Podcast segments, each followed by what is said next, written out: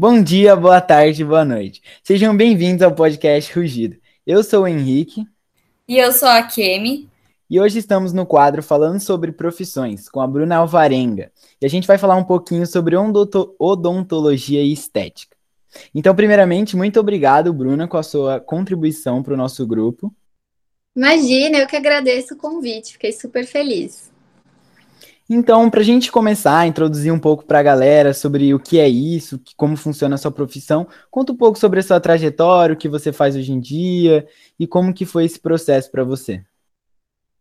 Joia. Então, primeiro, para me apresentar, né? Meu nome é Bruna Alvarenga, eu estou atualmente com 26 anos, acabei de completar agora em abril. Eu sou dentista, me formei aqui em São José dos Campos, na Unesp. É, eu entrei na faculdade em 2013 e me formei no final de 2016, né, quatro anos depois.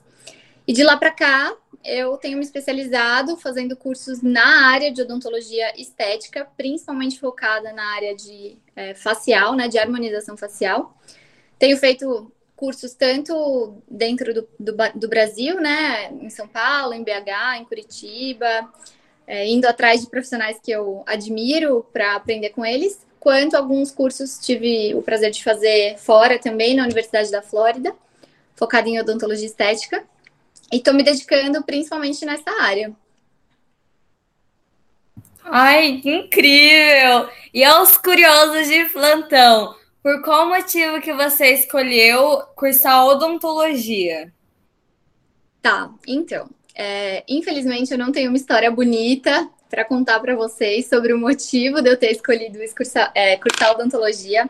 É, quando eu estava né, na, na, idade de escolher, como acho que muitos de, né, dos que estão escutando estão nesse momento, nessa fase da vida, é, eu estava bem perdida.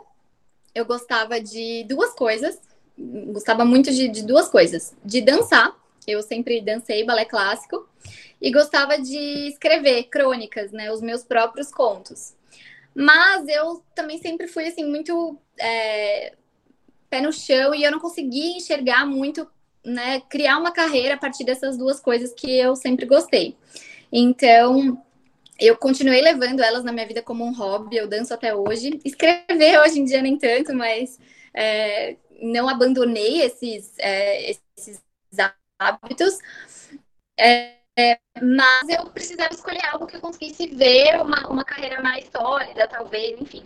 E é, o meu pai, né, tanto meu pai quanto minha mãe, os dois são dentistas, é, e basicamente foi isso que norteou a minha escolha. Nenhum dos dois nunca me pressionaram, eles nunca me pressionaram, assim, para escolher uh, odonto. Mas, assim, sendo muito clara, eu eu não, não queria, né, sabia exatamente o que eu queria, então eu pensava assim, bom, eu quero direito tanto quanto eu quero odonto. E fazendo odonto eu já vou ter uma estrutura familiar, né, nessa, dentro dessa profissão, eu já vou ter, né, um, um pouco mais de respaldo, talvez. Então, foi isso que norteou a minha escolha. Então, eu não tenho uma, uma história bonita para contar sobre o porquê eu escolhi esse curso especificamente, mas é, eu tenho uma boa história para contar sobre o que eu fiz com essa escolha depois que ela foi feita, né? Depois que eu decidi, aí sim eu é, me dediquei muito durante a faculdade. Eu sempre fui muito competitiva, muito perfeccionista, então quando eu faço algo, eu, eu faço realmente tentando ser boa naquilo. Então, eu me dediquei muito durante o curso.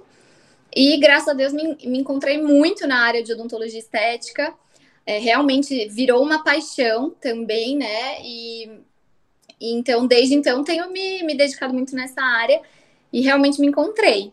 Então, não é uma história bonita para começar, mas é uma história bonita a partir de então. Ah, mas... já me, eu... me identifiquei com você em relação à dança, porque ah, eu também adoro dançar, só que eu penso, isso pode ser um hobby. Você disse que isso começou também. Você começou a ir para a área de odontologia porque você também pensou, se espelhou um pouco nos seus pais. Eu faço a mesma coisa, só que não, não é em relação à odontologia, é mais em relação à administração. É, então, assim, já mega me identifiquei. E você falou um pouco. Ai, sobre... você falou um pouco sobre. É, ter ido para a parte estética, uma parte que você gostou muito. E o que aconteceu para você ter ido para essa área? Então, eu sempre fui uma. Desde novinha, assim, eu sempre fui muito vaidosa. Eu sempre gostei muito de me cuidar, de me maquiar. É, eu passava meu tempo livre, assim, assistindo tutoriais de maquiagem das gringas no YouTube. Então, sempre foi. Eu sempre tive um lado, assim, é, um senso estético aflorado. E sempre tive um lado que, que gostava dessa, dessa parte, né, da beleza e de realçar a própria beleza. Então, quando eu entrei na faculdade em odontologia, eu nem imaginava que eu poderia trabalhar com o que eu trabalho hoje, né? Com os procedimentos como botox, preenchimento, harmonização facial. Não era muito divulgado isso entre os dentistas na época. Hoje em dia já é muito diferente. Muita gente pode pensar em cursar odonto justamente para ir para essa área. Não foi o que aconteceu comigo. É, então, ao longo da faculdade, eu continuei meio perdida, né? Falando assim, meu Deus, eu vou me formar e vou acabar fazendo o quê? Eu tinha meus pais, então eu, eu tinha professores em casa também para me espelhar, mas eu não, ao longo do curso mesmo, apesar de gostar, me identificar mais com algumas matérias do que outras, eu não, não tive essa paixão assim por nenhuma. E quando eu me formei, eu tinha acabado de formar, então formei no fim de 2016, era início de 2017, bem no comecinho do ano. É, teve um curso de básico, né? Um curso para iniciante é, de Botox e preenchimento labial, se eu não me engano. Foi meu primeiro curso. E meu pai me incentivou. Ele falou: Filha, por que você não faz? Só para ver se você gosta tal. Meu pai, na época, tinha uma escola um, um pra, é, que sediava cursos para dentistas formados. E esse curso ia ser na escola dele. E ele falou: faz e tal, você tem oportunidade. E eu até eu lembro que eu falei: putz, será?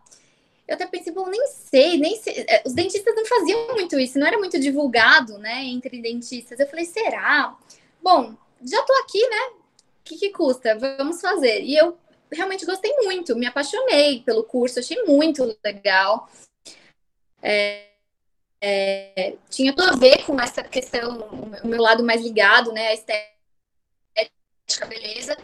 E aí eu, lógico que com um único curso básico, eu não me senti apta a já começar a pôr em prática, né, em pacientes e tudo mais. Lógico que você atende alguns pacientes no curso, que estão lá sabendo que são atendidos por alunos, sob supervisão de professores, mas eu não conseguia, né, divulgar isso para atender pacientes no meu consultório, não me sentia apta. Então eu fui decidindo, bom, então se eu quero fazer isso, eu vou fazer mais um curso. E aí eu vou fazer mais um e mais um, e um curso foi puxando o outro, e é uma curva, né? A curva foi acontecendo. Ah, que legal, eu acho muito da hora essa coisa da estética. E uma dúvida que acabou me surgindo agora. Essa área de estética, de harmonização facial e preenchimento labial, ela é mais ligada com a odontologia e tudo mais? Ou ela é mais, ou ela é mais de outras áreas e você que resolveu entrar para essa? Então, o que acontece, na verdade, é que até, eu não vou saber falar o ano exato, tá? Mas até alguns anos atrás, é, quem poderia trabalhar com essa parte de botox, preenchimento labial, eram dermatologistas, né, médicos dermatologistas e médicos cirurgiões plásticos.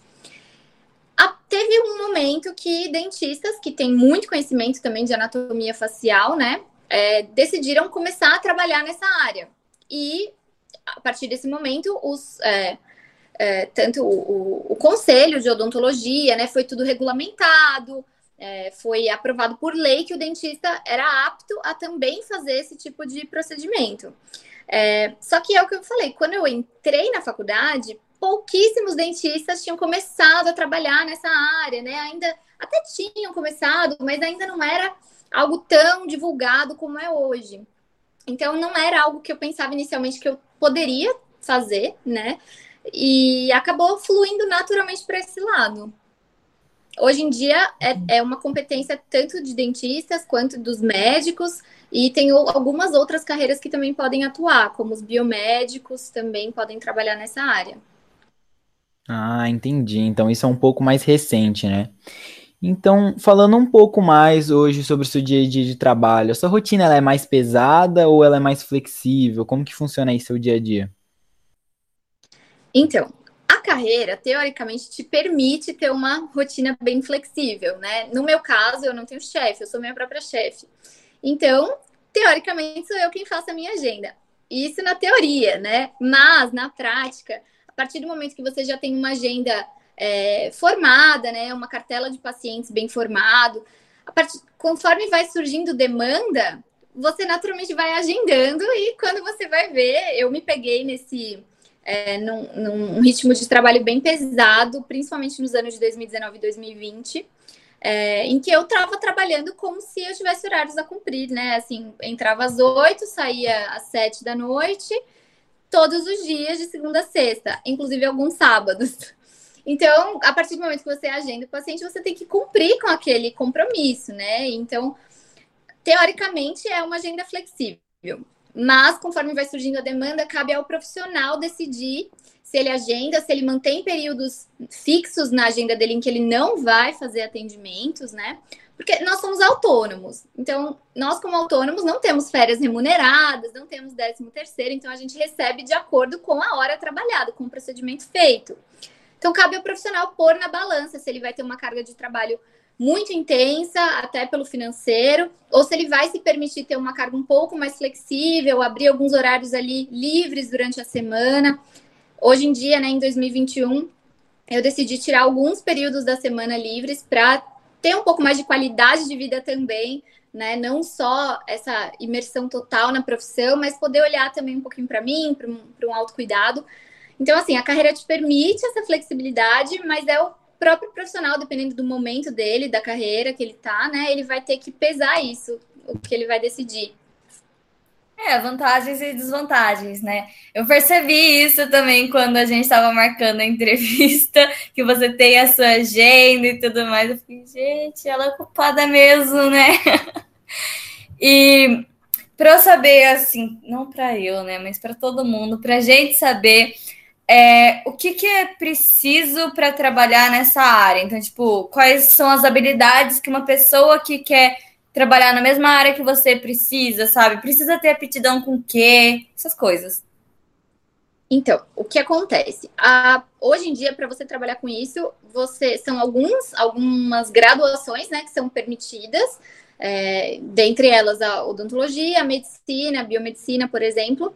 Então, você tem que ter um conhecimento bem aprofundado em anatomia facial, né, na, na parte tanto muscular quanto de vascular, né, a vascularização dos vasos, artérias, a parte neurológica.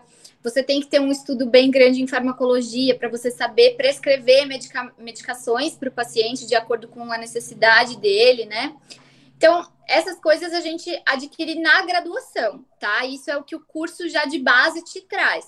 Mas, por exemplo, para trabalhar na área estética, não é algo que você aprende na faculdade a trabalhar com botox, a trabalhar com preenchimento, a preencher um lábio. Isso são coisas que você vai fazer na pós-graduação. Então, são após né, a sua formação completa, né? Vou lá, me formo na faculdade. Aí eu vou buscar cursos específicos para essa área estética. Eu vou ter que entender o estudo da, das substâncias, né? A toxina botulínica, o ácido hialurônico, como elas funcionam, qual o mecanismo de ação delas no corpo humano eu vou ter que ter um estudo do envelhecimento facial, que se eu quero tratar o envelhecimento, eu tenho, tenho que entender como ele acontece. Eu tenho que estar sempre com as minhas técnicas, né, de, de injeção atualizadas, as técnicas de aplicação facial mesmo, sempre atualizadas. Então, eu estou sempre buscando cursos para estar tá sempre, né, no, da, na melhor forma possível que eu, que eu possa estar como profissional. Então, e sobre a aptidão, o que eu acho, né? Eu acho que é, tem duas questões. Tem a questão manual, né? Que isso com certeza é desenvolvida. É, o, o, o, profissional, conforme é uma curva, né? Conforme ele vai, quanto mais ele, ele treina, quanto mais ele faz, melhor ele vai ficando naquilo, né? Você vai se aperfeiçoando. E essa, essa destreza manual, ela é cada vez mais, né? Vai, vai melhorando com o tempo. E você vai melhorando de acordo com os cursos que você faz. Mas tem uma outra questão, na minha opinião, que é o senso estético do profissional, é o olhar dele. É ele olhar para o paciente, visualizar o que ficaria bom naquele caso, visualizar é, como, como que ele ficaria mais harmônico para poder propor, né, dar o diagnóstico correto. Esse olhar, na minha opinião, ele é mais difícil de treinar do que a mão em si. É, isso é só a minha opinião, pode, pode ser que tenha gente que, que discorde de mim, mas o olhar é algo é, mais difícil, na minha opinião, de treinar. E aí o que eu sugiro é que você esteja sempre de olho, né? Consuma conteúdo sobre isso, siga pessoas, vá refinando o seu olhar porque é belo.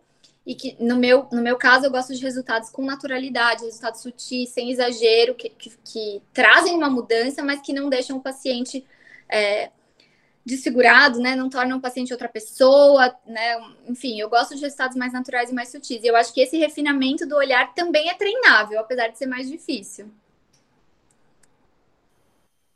Ah, eu acho que esse olhar natural que você tá falando também tem que manter a essência da pessoa, não dá para mudar tanto assim, senão às, às vezes a pessoa acaba não gostando e tudo mais.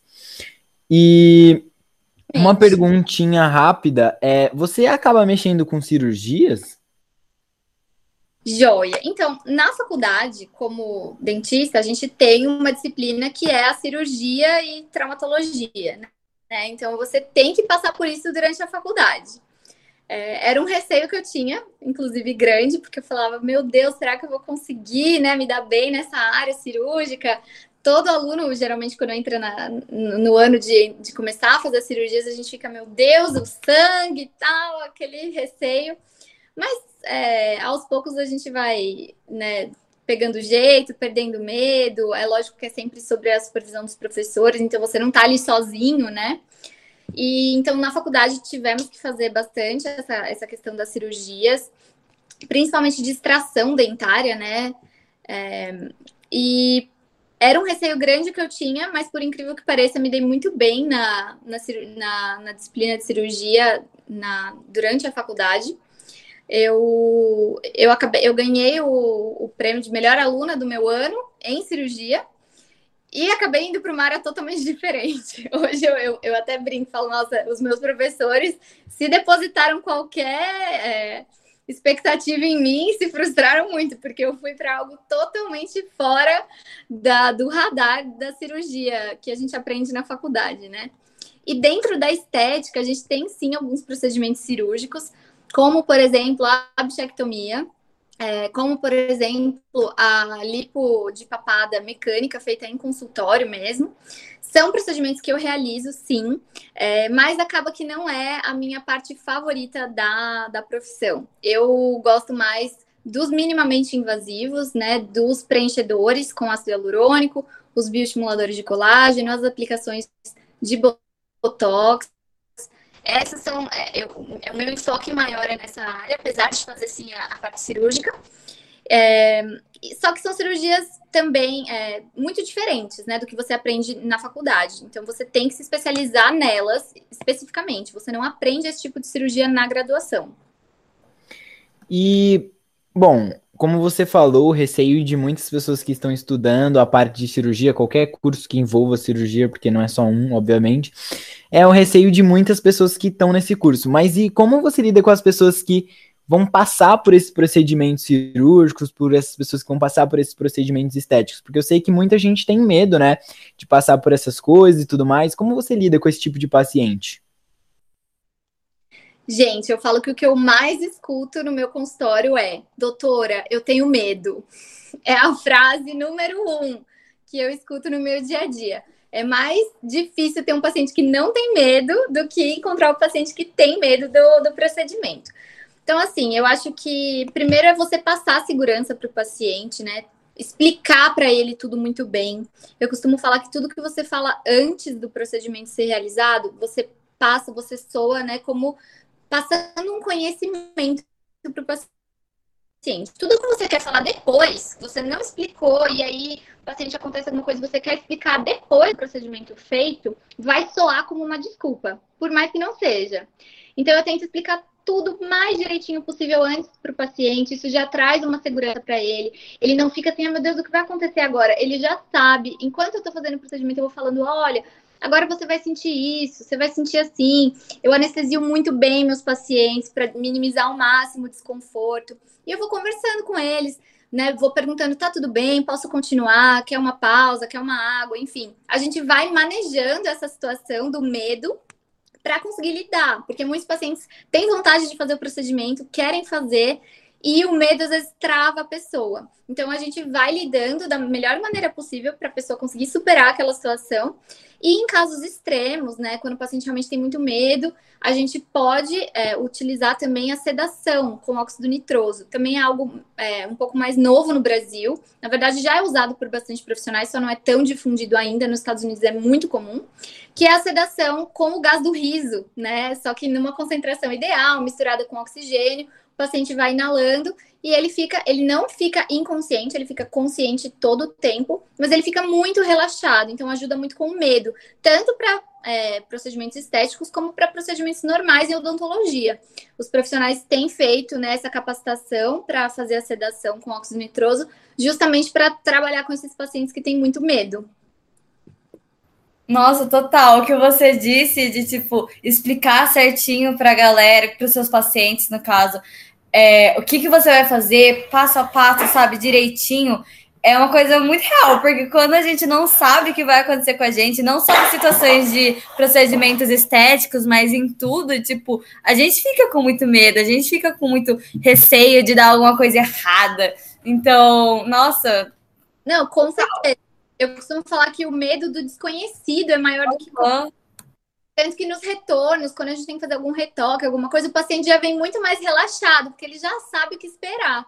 Então, por isso acho que é tão importante você explicar certinho como vai ser, o que vai acontecer. Isso já melhora muito desse medo inicial do paciente. Uhum. E Bruna, quais que são assim as melhores coisas para você e as piores coisas da sua profissão? Então, a Kemi, tem vários prós, na minha opinião, tá? É uma área que eu gosto muito, então eu sou até suspeita para falar. É, então, primeiro, é uma profissão que eu amo, isso já é um pró gigantesco para mim. O segundo é que a maior parte dos procedimentos já tem é, um resultado imediato, que o paciente consegue visualizar já direto na, na consulta. Então, ele já te dá um reconhecimento, um feedback muito gostoso, sabe? É, não tem preço mesmo você ver um paciente feliz no final da consulta, saindo do meu consultório mais feliz do que quando ele chegou. Isso realmente é muito. É, é, é um, algo, um pró muito grande, algo que eu valorizo muito no meu trabalho, é muito recompensador. Então, esse realmente é, é um ponto que pesa bastante para mim. É, o, a parte financeira é realmente também outra coisa que pesa é, para o positivo, né? Então, é, lógico que é uma curva, você não é um dinheiro que vem fácil, né? Você não vai sair da faculdade, muito provavelmente, com uma agenda lotada de pacientes querendo agendar com você. É algo que você vai ter, ter que construir. Mas a partir do momento que você já está mais estabelecido, é uma área que financeiramente é muito boa, né? Apesar dos produtos serem caros, você consegue é, ter um, um, balanço muito positivo, né? No, no saldo, né? no lucro, enfim. E, e lógico que isso vai também da maneira que o profissional trabalha, mas na minha opinião é uma profissão bem rentável. Outra questão que acho que é positiva também, essa possibilidade de flexibilidade de agenda, por mais que né, varie um pouco, você tem essa possibilidade. Então, se eu decido fazer uma viagem, eu posso, vou lá, vou fechar minha agenda, nesses dias eu não vou trabalhar, eu vou viajar, tudo bem que agora a gente está em pandemia, está mais difícil, mas eu tenho essa flexibilidade caso eu queira. E outra coisa que eu acho bem interessante também, principalmente se você fala da harmonização não cirúrgica, né, dos procedimentos pouco invasivos, do botox, dos preenchimentos, como eles são procedimentos eletivos, estéticos e que não, não são muito invasivos, não costumam ter intercorrências muito sérias, é, você tem mais. É, não é como um médico que tem que estar sempre de plantão, sempre grudado no celular, né? Aquela coisa, porque o paciente a qualquer momento pode ter é, uma reação, algo grave, enfim. Então você tem um pouco mais de tranquilidade nesse sentido. Eu consigo curtir um feriado tranquilo, eu consigo curtir um fim de semana tranquila. Tá? Então, na minha opinião, falando bem por cima, esses seriam alguns pontos positivos. É, e pontos negativos, primeiro, acho que logo que você se forma, né? Um ponto negativo é o custo tá? Para você se aperfeiçoar né, nessa área, porque os cursos geralmente são caros. E como eu falei, não é algo que você sai da faculdade sabendo. Então você tem que ir fazendo um curso aqui, aí põe um pouco em prática, ganha um dinheirinho, paga o próximo curso e vai construindo isso. Então tem um investimento financeiro, um investimento de tempo, que são altos né, no início. Lógico que depois de estabelecido a gente não deixa de fazer cursos, mas daí lógico que é um pouco mais esporádico, né? Não é aquela coisa tão intensa. É, então, essa questão do, dos, dos custos, né, para você se especializar, são altos, os produtos são caros, né? Então você tem que pesar muito bem esse balanço. Você não vai comprar um estoque gigantesco de produtos se você não está com uma agenda cheia de paciente marcado. Você tem que realmente fazer essa. Colocar na balança, fazer tudo bonitinho. É, e principalmente, o, na minha opinião, um dos pontos mais difíceis da, de trabalhar com estética é a expectativa do paciente. Muitos pacientes vão chegar no seu consultório com expectativas totalmente irreais sobre o que pode ser alcançado com o procedimento estético. Muitos vão chegar lá e falar: ah, eu quero a boca da fulana, te mostrar uma foto da boca da artista lá de Hollywood, da Kylie Jenner, não sei o quê, e não funciona assim. Né? A gente, e a gente tem que explicar isso muito bem para o paciente. É, então, foi é, um dos grandes aprendizados que eu tive foi justamente lidar com essas expectativas. Porque quando elas são muito irreais, o paciente não vai ficar satisfeito com o procedimento, porque não é atingível, né? Então ele vai sair frustrado. E eu, pelo menos, como, como eu falei, uma, uma das coisas que mais me motiva é o reconhecimento do paciente. Da mesma forma que se o paciente sai frustrado com o resultado, eu também me frustro, eu também fico triste, por mais que eu saiba que não é uma falha minha como profissional. Então, lidar com essa expectativa do paciente é bem difícil. Tem também os pacientes que, assim, eles não estão bem psicologicamente, a autoestima está lá embaixo, e aí eles pegam e depositam toda a esperança deles de que, se, ai, se eu fizer um preenchimento labial, eu vou virar outra pessoa, eu vou ficar feliz da vida, eu vou arrumar um namorado, minha vida vai mudar. E nem sempre é assim, né? Muitas vezes o paciente tem que se trabalhar de dentro para fora. Às vezes, quando a gente, muitas vezes, quando a gente faz algum procedimento estético, vai sim promover uma melhora de autoestima para a pessoa, mas quando é algo mais profundo, esse paciente tem que saber que não é um botox, um preenchimento que vai resolver toda a questão que ele tem com a visão que ele tem dele mesmo. Então, acho que seriam esses os principais pontos para te falar. É, eu acho que esse negócio do curso que você falou, acho que dá para aplicar em qualquer outra profissão, apesar de na, nessa sua ser mais importante, claro que você deve ser ir se especializando para aumentar, né, o seu sua área de atuação e tudo mais. Mas acho que dá para aplicar para qualquer profissão. Muito importante você estar tá em constante aprendizado, em constante especialização no mercado de trabalho, porque hoje em dia isso daí está cada vez sendo mais competitivo e cada vez mais difícil para todo mundo, né? E falando um pouco. É, e também você. Um ponto que eu estava pensando que esse negócio do paciente gostar ou não é algo meio abstrato, né? Porque não tem como você saber o que ele vai gostar tem como ele te dar uma ideia, mas acaba, te, acaba que você trabalha um pouco abstrato, porque não tem como você saber se ele vai ou não gostar, né? Como que, como que funciona a cabeça dele. E Esse... falando. É, e é legal você falar isso, porque realmente a beleza é muito subjetiva, né? Então, o que eu acho que é importante nesse momento é, antes de você fazer o procedimento, você conversar com o paciente, entender bem o que ele espera, o que, que ele está tentando atingir e explicar para ele o que você acha que vai ser possível é, conseguir, para vocês se alinharem bem nessas expectativas, para aí sim o paciente ter uma chance muito maior de ficar satisfeito. E o meu, por exemplo, eu gosto de uma linha de trabalho sempre com naturalidade. Naturalmente, os meus resultados, o que eu divulgo, são resultados mais naturais, sutis, que realçam a beleza, mas sem transformar, sem exageros. E aí, é, naturalmente, eu filtro os meus pacientes por conta disso, né? As pessoas olham lá o meu Instagram, veem meus resultados, falam, nossa, fica natural e tal, quero ir nela por conta disso. Então, é difícil um paciente chegar no meu consultório e falar, nossa, eu quero um negócio super exagerado, que não é a minha linha. Geralmente, quem vem já tá mais alinhado comigo, com o meu, o meu, a minha visão de beleza. Então, isso também ajuda o paciente a sair mais feliz com o resultado. Sim, com certeza, deve ajudar bastante por causa dessa divulgação. E falando um pouco sobre o abstrato, fazer um uma pergunta um tanto quanto abstrata, que é, qual você acredita ser o seu maior aprendizado nessa profissão? Então, Henrique, eu acho que o meu maior aprendizado nessa profissão foi realmente essa questão de lidar com a expectativa do paciente eu sou uma pessoa que eu quero muito agradar o meu paciente, né? Então eu fico realmente muito chateada se a pessoa não gosta. Eu, eu me esforço muito, eu dou sempre o meu melhor para que ele saia muito feliz. E nem sempre isso é possível porque a expectativa do paciente nem sempre é real. Então, você trabalhar com, com essa expectativa o tempo todo, né? Então, eu falo assim: Se eu atendo oito pacientes num dia, de hora em hora, eu estou sendo julgada por esses pacientes, de uma certa forma, de hora em hora. É, é, de certa forma, é um desgaste, né? Você quer sempre agradar, você quer sempre fazer o seu melhor. Eu acho que isso cabe para muitas profissões, na verdade, não só para minha. Mas no meu caso pessoal, assim, eu tive que aprender a lidar bem com essas expectativas do, dos pacientes. E a melhor forma que eu encontrei foi realmente de conversar muito bem com o paciente antes de fazer, explicar tudo, explicar né, o que é possível fazer, o que não é possível, e, e, e falar para ele: olha, a gente consegue atingir né, até aqui, é isso que você quer? Porque se a pessoa, às vezes, você fala para ela, mostra, ela fala, putz, talvez não seja isso, então. Então aí ela, né, pode talvez não realizar o procedimento.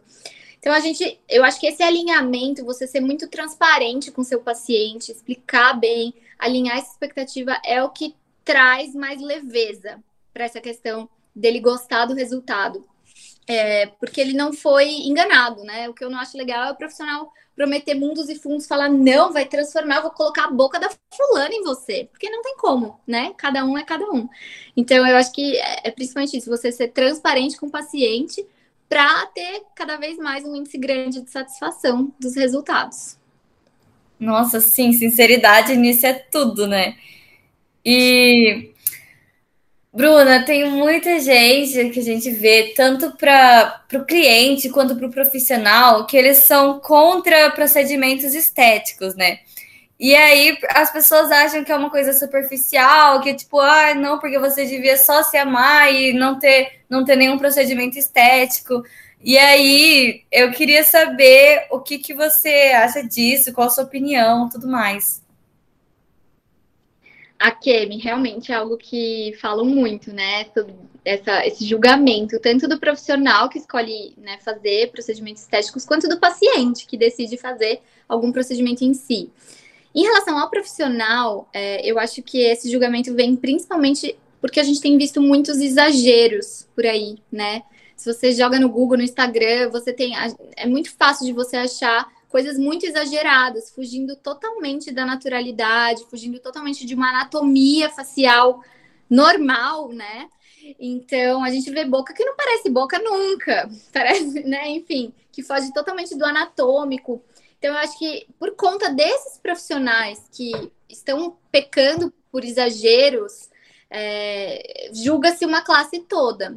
E eu acho que é por isso que eu gosto tanto de salientar, né, quando eu me comunico, que a minha linha é voltada para a sutileza, para a naturalidade, para um resultado que faz diferença, tem que fazer diferença, senão você não faria o procedimento, mas que não, é, não traz um resultado exagerado. Né? Eu costumo falar que o melhor, o melhor feedback que eu posso receber é quando o paciente volta e fala assim: Nossa, doutora, estão falando que eu estou mais bonita ou mais bonito, mas não sabem falar exatamente o que eu fiz. Para mim, esse é o melhor feedback. Porque se a pessoa te olha e fala, nossa, o que, que você fez na boca? É sinal que, né, tá destoando, tá desarmônico. A pessoa tem que olhar e falar, nossa, que rosto lindo. Essa, esse é o meu objetivo. Então, na minha opinião, esse julgamento dos profissionais é principalmente por conta desses poucos ou muitos que estão trabalhando com, com técnicas é, gerando resultados muito exagerados. Em relação ao cliente, re realmente tem muito esse, esse papo, né, de ah, você tem que se aceitar, você tem que se amar como você é. E a minha opinião em relação a isso é que sim, a gente tem que se aceitar, mas se aceitar não precisa significar desistir de melhorar. Né? Isso a gente pode levar para outra linha que não é estética, por exemplo, eu me amo, mas todo dia eu tento ser uma pessoa mais paciente, uma pessoa mais perseverante, uma pessoa mais organizada, e eu tento ir me lapidando. O, o que eu acho que a gente não pode é se odiar no processo. E, e trazendo para a estética, o que eu acho é assim: a pessoa tem que sim se amar, ela não pode depositar em cima do, do procedimento toda a autoestima dela, todo o auto-amor dela. Então, assim, eu só vou me achar bonita quando eu preencher minha boca. Ah, esse ossinho aqui do meu nariz me incomoda tanto, eu me acho feia. Só quando eu fizer o nariz que eu vou gostar de mim. Isso eu acho que não pode acontecer. Então, você tem que se amar, mesmo enquanto você não, não consegue mudar aquilo que te incomoda. Mas isso não quer dizer que você não pode, né, melhorar, buscar mudar pequenas coisas que que você que, que te incomodam atualmente e se lapidar, né? O que eu acho que é justamente a minha linha. Eu não acho que a gente precisa se transformar, virar outra pessoa, mas eu acho sim que a gente pode lapidar pequenas coisas para é, sermos melhores, tanto esteticamente quanto no restante. Então, essa é a minha opinião. Se amar, se aceitar, não precisa significar desistir de melhorar. Com certeza, não tem problema nenhum mudar. E é exatamente isso que você falou, concordo totalmente. E agora mudando um pouco de assunto para a gente explicar um pouco melhor sobre as áreas de atuação. Será que você pode falar um pouco sobre algumas outras áreas de atuação e é, complementando essa explicação, se você se você tem ou teve alguma segunda opção caso essa área que você está hoje não desse certo? Na odontologia, você tem várias vertentes, várias, várias. Isso é bem legal. É, então é dá para agradar muita gente. Então você tem é, pensando já na, no, no, básico da, da odonto, né? O clínico geral, aquela pessoa que vai fazer sua limpeza, que vai fazer sua restauração, que vai orientar sua escovação, enfim. E aí temos outras especialidades dentro da, da Odonto, em que a gente tem que fazer também outros cursos fora da graduação, como a orto, né? Trabalhar com aparelho, que hoje também tem aí o Invisalign, tem cada vez mais tecnologia envolvida também na ortodontia. É, a gente tem a, a, prótese, né? Tanto de implantes, então um paciente que perde um dente, né? E vai colocar novamente, né? Através de um pino de titânio e colocar uma nova, uma nova prótese cerâmica para substituir tanto a, a área de, de lentes cerâmicas, de facetas cerâmicas, para trazer uma melhora de forma, de cor, de tamanho desse sorriso do paciente. A gente tem a especialidade de canal, né, da endodontia, então o paciente que tem dor e aí tem que fazer um canal para curar aquela dor. Temos é, a odontopediatria, por exemplo, também, né, enfim, a gente tem, tem várias vertentes, né, dentro da odonto. Temos a, a prótese total, a prótese né, das dentaduras, né, geralmente dos idosos. Uh, que mais? Deixa eu pensar se estou esquecendo alguma. Aí depois os dentistas vão lá. Você não falou a minha, né? Enfim, a gente tem muitas áreas realmente dentro da odonto. Muitas se complementam, né? Muitos dentistas fazem mais de uma área. A área cirúrgica, né? A área de, de cirurgia de buco-maxilo, o, o, profissional, o, o, o, dentista buco, ele fica em hospital muitas vezes, ele dá plantão, ele é quase, né, uma carreira médica. Ele atende é, vários acidentes que envolvem cabeça e pescoço de paciente. Tem a parte de buco de consultório, que é o paciente que, que tem que fazer né, uma cirurgia grande, uma ortognática, para melhorar a mordida, para melhorar o posicionamento de face, de de osso maxilar, de osso mandibular, enfim. Temos inúmeras é, opções dentro da odonto. E temos a harmonização. Eu, eu, brinco que eu sou uma dentista que passa semana sem, sem ver um dente, sem olhar dentro de uma boca. Então a gente tem aí para todos os gostos. E como segunda opção, é, como eu falei, quando eu formei, eu não imaginava que eu iria para essa área, porque ainda era uma área muito pouco difundida. Mas eu realmente já sabia que o meu negócio era estético, eu tinha uma veia estética muito pulsante dentro de mim. E eu é, também trabalhei muito com estética dental, né? Com, principalmente com a parte de, de lentes e facetas cerâmicas, sempre dentro da indicação da necessidade do paciente. É, e ainda trabalho, tá? Com essa parte de, de lentes cerâmicas, de facetas cerâmicas, mas realmente hoje em dia o meu enfoque tá muito mais na harmonização facial, mas também gosto muito de fazer uma harmonização do sorriso do paciente. Uhum, sim, sim. E você pode contar também um pouco pra gente sobre o mercado de trabalho? Posso. O mercado é, tá cada vez mais cheio, né? Mas eu acho que isso em toda a área. É, então, assim, frente a isso, o que você pode fazer é sempre se diferenciar. Seja, é, seja nos cursos que você faz, né? Para estar tá sempre atualizado, oferecendo novas técnicas, os, os melhores produtos para os seus pacientes, quanto na sua divulgação, né? Na maneira que você que você comunica a sua, a sua a sua persona, né? Você como profissional, né? Se comunica para os pacientes, faz sua divulgação do seu trabalho, dos seus resultados. É, se diferenciar na sua consulta, explicando muito bem para o paciente, tirando todas as dúvidas, não sendo aquele trabalho linha de produção que o paciente chega lá e ai, vamos, vamos um atrás do outro, tal, não sei o que, e ele se sente, né, meio, ai meu Deus, parece que ele. Eu, eu gosto que o paciente sinta assim, só tem eu e ele ali naquele consultório, né? Eu não tô fazendo correndo com pensando no próximo que eu tenho que chamar. Então, isso faz diferença. São pequenos detalhes que, que muitas vezes te ganham um paciente, né? Então, eu acho que você tem que se diferenciar também nesse lado mais humano, de oferecer na sua consulta. Você tá ali atendendo uma pessoa que tem as queixas, tem as dores dela, tem as coisas por trás daquela queixa, por trás daquela insegurança que ela tá levando para você. Então, você ter esse lado humano de entender o paciente, buscar entender a queixa, buscar alinhar essas expectativas se, se oferecer, né? Se, dar um respaldo no pós também, né? Não é aquela coisa, ah, eu só quero ganhar esse dinheiro aqui, esse procedimento. Você quer fidelizar aquele paciente, então ele, ele quer fazer aquele procedimento com você e ele, e ele tem que querer voltar. Então você também dá todo um respaldo no pós, né? Tá sempre à disposição. Enfim, se, se mostrar realmente comprometido a, a fazer o seu melhor por aquele paciente. Eu acho que isso são coisas que fazem você se diferenciar é sempre uma curva né, de aprendizado e de resultados. Ninguém vai sair fazendo é, super especializado e já tendo muitos resultados. Você vai construindo isso, né, pouco a pouco. Mas eu acho que basicamente seria esse o caminho. Uhum. E, tipo, você falou, é, obviamente, que depois que sai da faculdade, não é como se sair da faculdade, um monte de gente, chega um monte de cliente assim na sua porta, batendo, ah, quero fazer com você. Mas para você foi difícil conseguir cliente? Então, é, lembra que eu comentei, né, que meu pai e minha mãe são dentistas. Uhum. Isso não mudou muita coisa nesse momento de captação de paciente.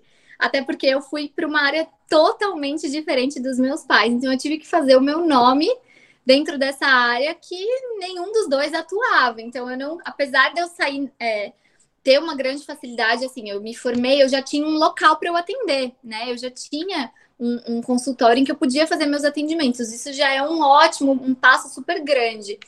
Mas é, em relação ao, ao paciente, a conseguir paciente, foi realmente assim, passo passo, degrau por degrau. Não foi algo que aconteceu da noite para o dia, é, mas o meu principal conselho, assim, para você acelerar isso, hoje em dia é o Instagram. Hoje em dia é essa divulgação. Eu, né, você, você mostrar os seus resultados, ou até, ai, Bruna, mas eu não tenho resultados ainda, né? Eu não, não fiz muitos procedimentos, o que, que eu faço? Mostra você fazendo curso, se dedicando, estudando, né, conta do, do, é, do, que você acha bonito, como que você gosta do, né, do resultado que você quer oferecer para o paciente mostra seu dia a dia, enfim. Isso vai naturalmente fazendo com que as pessoas se conectem com você e crie esse desejo da pessoa. Bom, quando ela pensar em fazer um procedimento, ela vai lembrar de você e, né, possivelmente vai marcar. E aí depois as coisas vão acontecendo. Um que gosta fala para o outro, ou gostou, te mandou uma mensagem lá falando que gostou, você vai pegar esse feedback e vai postar. Então a pessoa vai olhar e falar: Nossa, olha, as pessoas mandam mensagem falando que gostaram, que não doeu nada, eu vou também. Então é, é, vira uma cadeia, né? Tanto do boca a boca natural quanto da internet. A internet hoje né, é uma ferramenta muito importante. É, então, essa captação de clientes mudou drasticamente na minha vida por conta do Instagram. Eu dei uma sorte, de certa forma, é, de uma, uma pessoa influente aqui da cidade de São José, uma blogueira, ter visto os meus resultados, o que eu postava, né? No, eu postava o passo a passo, postava os resultados no, no, meu Instagram, ela viu, gostou e me procurou e falou: quero, quero fazer, quero fazer meu sorriso com você. Na época foi, foram os dentes. É, eu fiz o sorriso dela. E ela pagou, né? Não foi uma permuta, foi realmente foi uma paciente. E ela gostou muito e divulgou. E isso na, né, fez com que as pessoas que seguiam ela vissem o meu trabalho. Então, isso aumentou a, o, o número dos meus seguidores, o número dos meus pacientes. É, e depois dela, tive outros pacientes também mais influentes que aconteceu a mesma coisa. A pessoa viu o resultado, veio para cá, divulgou, e isso me trouxe mais pacientes, e aí vira um, né, um ciclo, uma bola de neve. Quanto mais você faz, mais as pessoas gostam, mais você cria a sua carteira de, de clientes, de pacientes. E esse conselho que você deu, ele é muito importante, porque na, no tempo que a gente está, que a gente vive, o Instagram se tornou uma das principais ferramentas de marketing, se não a principal, acredito que a principal, na verdade, de marketing, onde você vai divulgar seu trabalho de forma gratuita às vezes. É claro que tem como pagar para acelerar e tudo mais, isso daí entra mais nos bastidores, mas é, acaba que ajuda muito esse negócio do Instagram. E agora voltando um pouco é, no nosso papo de é, autoestima e confiança, a sua área da estética, ela ajuda muito isso as pessoas. As pessoas acabam se é, acabam ficando muito mais felizes com autoestima mais alta, se o, né, o resultado for legal no final. E isso é algo que te motiva na sua profissão, porque eu tenho certeza que deve ser muito gratificante você ver um cliente satisfeito com resultados e tudo mais. Eu acho que esse é um, um dos maiores fatores de motivação, assim, da minha profissão. Eu falo que não, realmente não é clichê falar, mas não tem preço você ver o paciente se olhar no espelho, né, e abrir aquele sorrisão. Tem paciente que chora, eu sou super manteiga derretida, eu já choro junto também.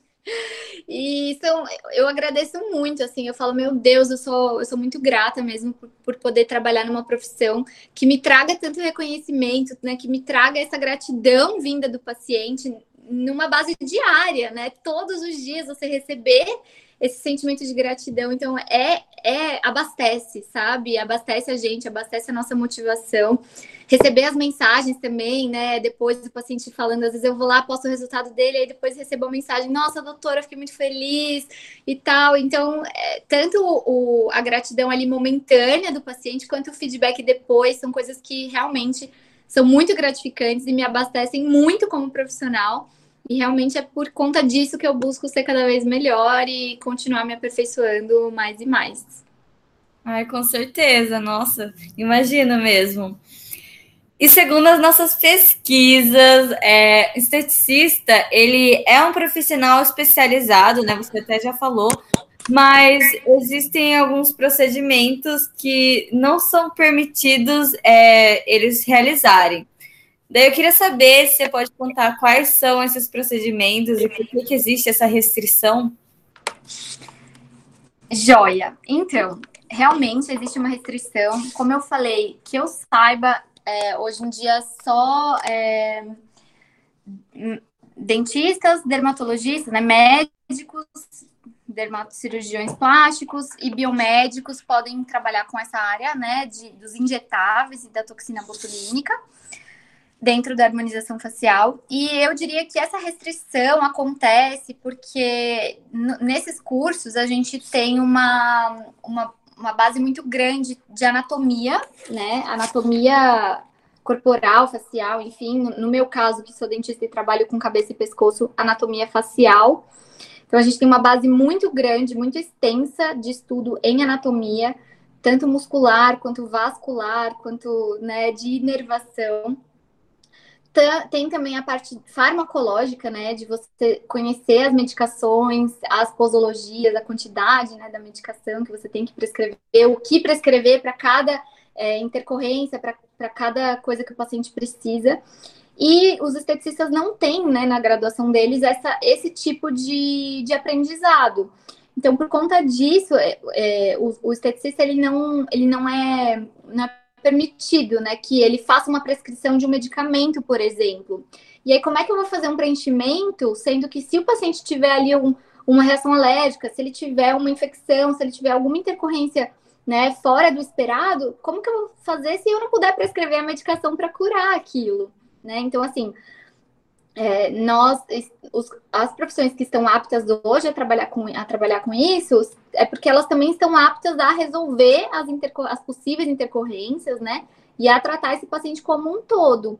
Porque na minha visão não faz sentido, né? Eu posso fazer esse procedimento, mas se ele tiver uma intercorrência, eu tenho que chamar outra pessoa para resolver, porque eu não posso prescrever uma medicação.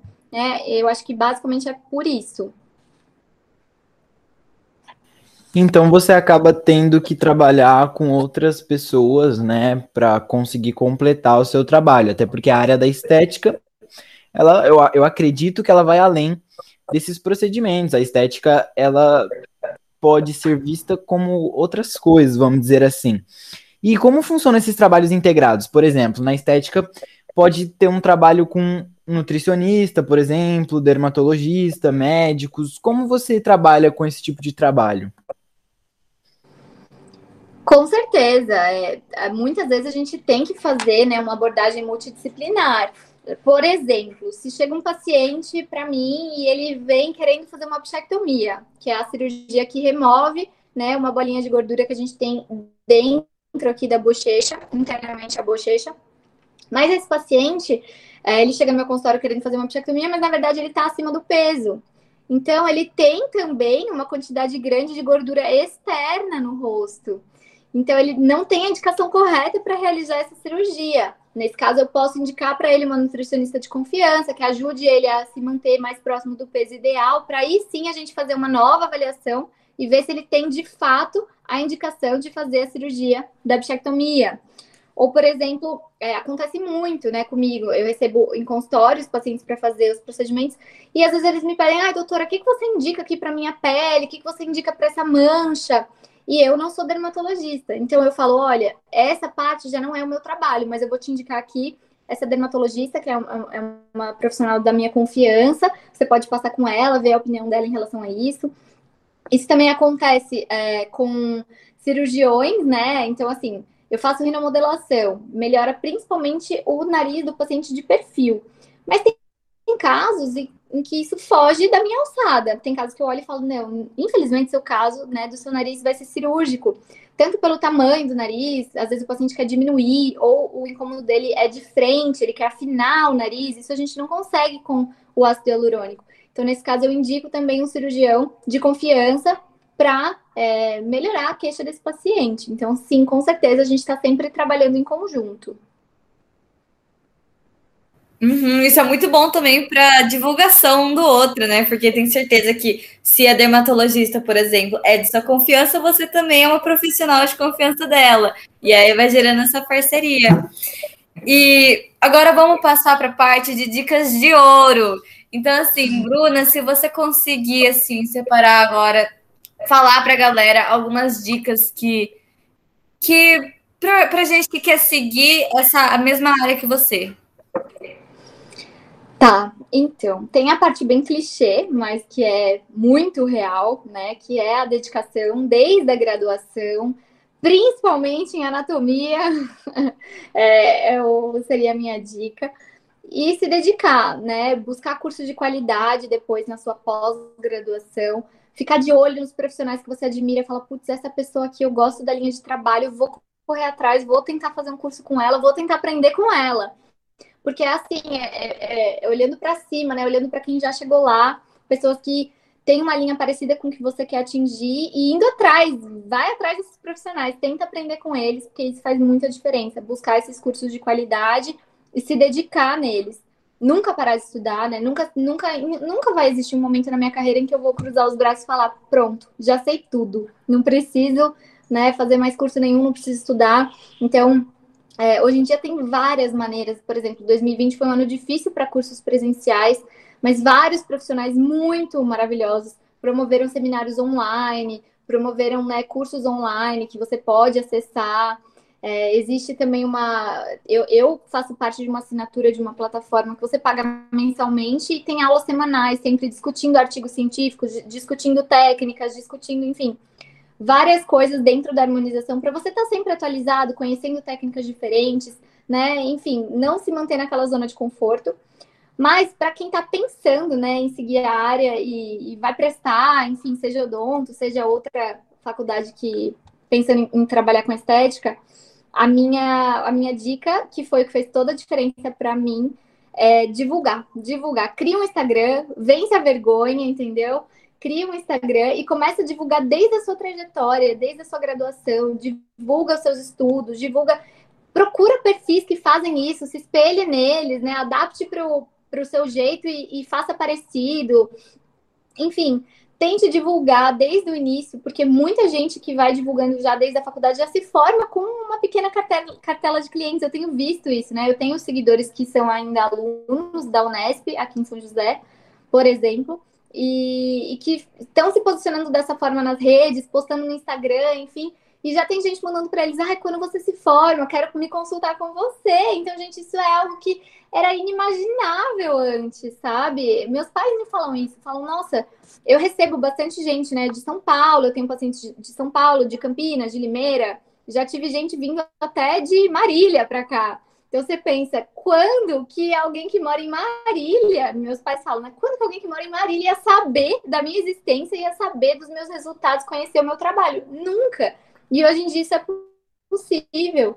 Então usem essas redes, né, como uma ferramenta muito, muito importante. Divulguem desde, desde já, não deixem para divulgar. quando eu tiver resultado, quando eu tiver, né, tudo esquematizado, aí sim eu vou começar a postar. Não, mostra o, dia a dia, mostra o passo a passo, mostra essa escadinha, porque as pessoas se identificam com isso. Então, essa é a minha dica de ouro, assim, use as redes, porque foi o que mudou a minha agenda, foi o que né, fez com que o meu trabalho fosse conhecido por mais e mais pessoas. Então, eu usaria muito isso ao meu favor e principalmente seja um profissional humano, né? Saiba que ali na sua frente tem um paciente que é uma pessoa, né? Ele é um filho, ele é um pai, ele é um irmão, um marido, um namorado, namorada, enfim, ele tem as questões dele, né? Os pacientes têm as suas próprias inseguranças, suas próprias dores, e cabe a nós não só tratar ali aquela queixa pontual que ele está trazendo, você está tratando uma pessoa completa. Então, seja humano no seu, nos seus atendimentos, dia após dia, porque isso com certeza vai trazer um retorno muito, muito importante, muito gratificante para você, eu tenho certeza absoluta. Nossa, sim, sim. Muito obrigada, Bruna, por essas dicas, pela entrevista no geral. Com certeza ajudou muito a galera. Eu também adorei fazer essa entrevista, adorei ouvir todo, tudo isso que você tem para contar. Já vou mandar mensagem para Maria também, falando obrigada por ter sugerido sua irmã, porque ela foi maravilhosa. Ah, imagina, eu que fiquei muito feliz com o convite. É, também adorei participar, tô louca para depois é, divulgar o podcast de vocês. Também achei muito legal essa proposta, porque é, é, muito interessante, né? Hoje em dia vocês também terem esse alcance, poderem falar com os alunos, enfim. E gostei muito, quero divulgar quando eu estiver, quando eu estiver no ar. E muito obrigada pelo convite, pela oportunidade. Fiquei super, super feliz mesmo.